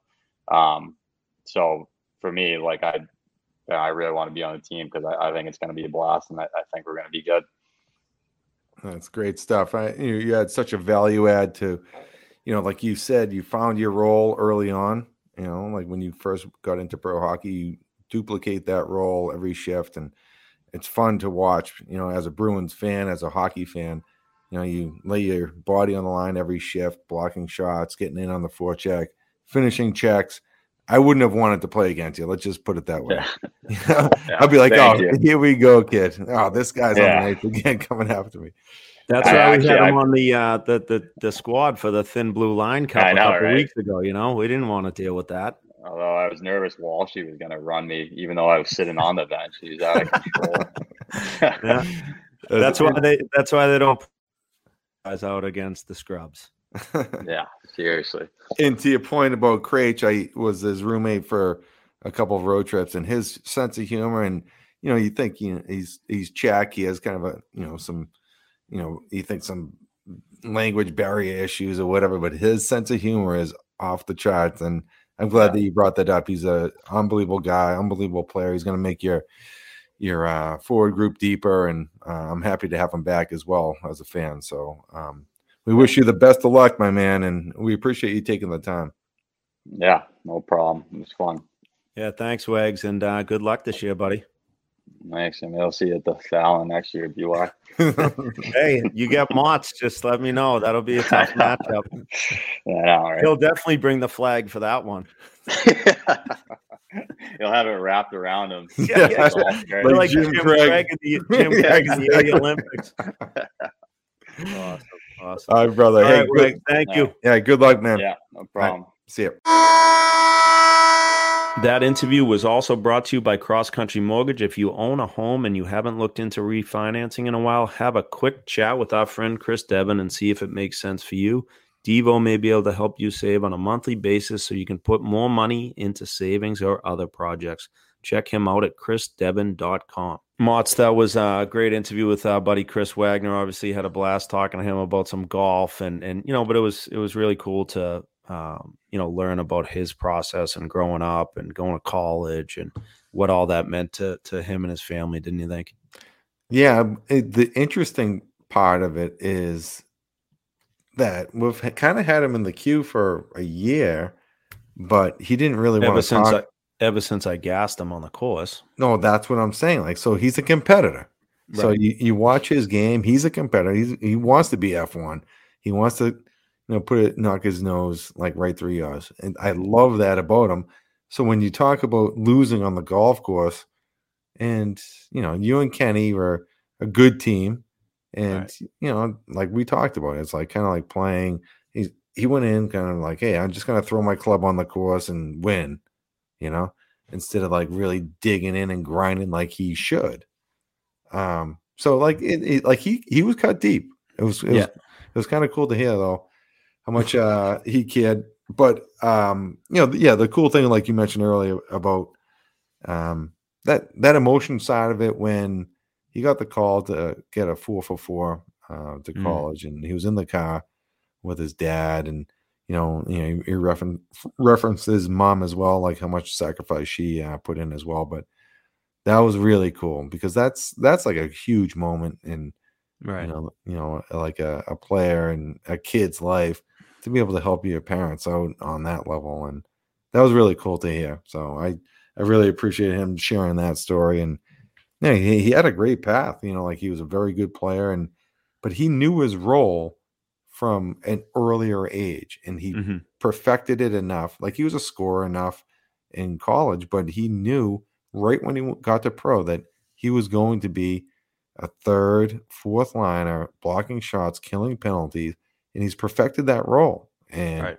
that's a very good message to kids, you know, to know their skill set and play their role and be able to duplicate it. And I thought that was really neat. Yeah, hopefully, um, you know, he's such a good guy, and and I just, you know, we wish him the best of luck this year, obviously with the with the Bruins, and I hope to see him bring that sandpaper to the lineup every every night because that's what he does. He really is. He's like a Boston guy, and he's a, you know, he's a Boston Bruin. Like he really, when you look at like he's a Bruin, like he's a guy that, you know, I love that advice from Jimmy Hayes. Like he's like, just like dude, go do They're gonna you love do. you. They're Yeah. gonna love you. Like yeah, yeah. run somebody through the boards like they're gonna love you you know what i mean and that's that's what he does so it was uh it was awesome catching up with him um thanks to uh to wags for coming on obviously we uh Motts a couple more things here we got the um my hockey rankings question of the week uh long time listener first time emailer i'm a new hockey dad with my u8 in his first year at five years old his team here has already changed the practice schedule three times he went from two practice days and a game day for an hour each day to one night for two hours. Tell me if I am crazy, but doesn't that seem like overdoing it in one night? He's five on a house league team, not a teenager on a travel team. I've already reached out to the team, but wanted some seasoned hockey dad's opinion. Uh, that's from a Missouri hockey dad. What do you think, Mott? You know what? I mean, I think you know, giving more ice is is one thing, but I mean, you do have to keep it in perspective. What was it? A, a U what? So the kid's five years old. He's eight. Yeah, yeah, I'm sorry. I'm sorry. He's on a U8 team. Already changed practice schedule three times. Went from two practice days and a game day uh, for an hour each down to one night for two hours. So again, like at at five, six, seven years old, like kids are going to be junk on the ice after oh. like two hours. It makes no sense to me. Like, yeah, you, at that age group, no, I would absolutely not because you know there's shiny things you don't. Yeah. It's very difficult to keep a uh, kid's attention. Never mind for fifty minutes. Um, right. As the kids get older, two hours is very uh, valuable if you can do it. Only because you don't have to rush through things, and you can you know, work on like forechecks. I was going to say systems whatever. and systems like that, but yeah, but at that age, junk after 50 minutes, junk. Uh, yeah, I mean, even like 33 minutes, I would say. yeah, like, hey, shorten that up to 33 minutes, actually. but uh, yeah, I, I, I think that's uh dude, what dude? Imagine being on the ice with kids five, six years old for two hmm. straight hours. That's hell. I know that's that's dude, like that's hurting hurting that's cats. Horrible. Yeah. So like, I, I don't know. They got to figure it out there in in Mizzou. Yeah. Well, like give I mean, them give them two 50 minute cheats. You know what I mean? They're all set. Like like in, on two different nights. Exactly. They're good. Yeah. They're Smell good. you later. Yeah, like but that that that two hour session is no bueno. It's awful. No, that that is no good. I I will say, um, actually, we were talking about UMass, uh, you know, the tournament that we went uh, mm-hmm. went out to. Zoomass. And new mass, um, new mass. I'm sorry, it's not new. Zoom. No, hashtag new mass. It's and, new uh, mass now, not Zoom mass. It was Zoom mass when we were younger. Now it's yeah. new mass. But um, you know, a couple came up to me and actually we talked about um, you know, what we have provided them. That they were like new hockey parents, not from a hockey, you know, kind of um, region. Yeah, yeah, and uh, it was really valuable to for them to hear some of our, you know, kind of listener. I mean, I'm sorry, our guests and some of the you know um, listeners mailbag questions and how they've dealt with some, certain things so i appreciate those uh, that that couple coming up and and mentioning that they listen to the podcast and um, you know appreciate the tune in but it's kind of neat because there is you know like a a different um, approach when you don't know like you have to lean on people like we knew growing up so right. these people were just saying like, "Hey, thank you," because it, it is almost like a voice of reason. So we appreciate you listening in, and I just wanted to say a, a quick thank you to them. Yeah, no, it's awesome, and obviously that's a good question. With you know my another good my hockey rankings question of the week. Obviously, make sure you're uh, updating your scores and getting your logins and, and all hooked up at myhockeyrankings.com. And like I said, I mean Missouri, they got to figure it out out there. That's not you know two hours of ice at five at, at at any U eight, no, no, no, no bueno, no, no, no bueno. Um, Motts, I think that pretty much wraps it up. You got anything? You got anything more for us? Um, no. I mean, I'm going to be with uh, our boy Andy Erickson over the weekend, um, trying to uh, win a championship. He like he wants to get his name up on the wall. So it's a two day tournament, and we're gonna try and work our magic. But well, you uh, two have played enough tournaments. I mean, you should just at least get like get enough get a participation. Like uh, just, they should just make a a trophy after you guys or whatever. Ah, uh, yeah, most tourneys played played without winning. Participate, dude. You know what? Actually, maybe we'll get you guys medals, participation medals or something. Everybody gets a trophy. Yeah, imagine. Um, that's going in the trash if you do that. but I, I definitely, uh, I'm excited. Where uh, you know, fall balls, you know, kind of like the season's closing, closing down for golf. But uh, we had a great day. Uh, I'm looking forward to uh, playing with my buddy and keep you updated on that. Uh, and then we got some games over the weekend, and uh, I'm just just getting back into like this real grind of the hockey season, which is going to be so super exciting. Uh, one thing I will say, like we had practice last night with the girls, and they did an awesome job. Like at just these drills, like they they're surprising me more and more about what their execution is. You know, that their level of exec- ex- execution on a drill and the level of you know um, comprehension. And so mm-hmm.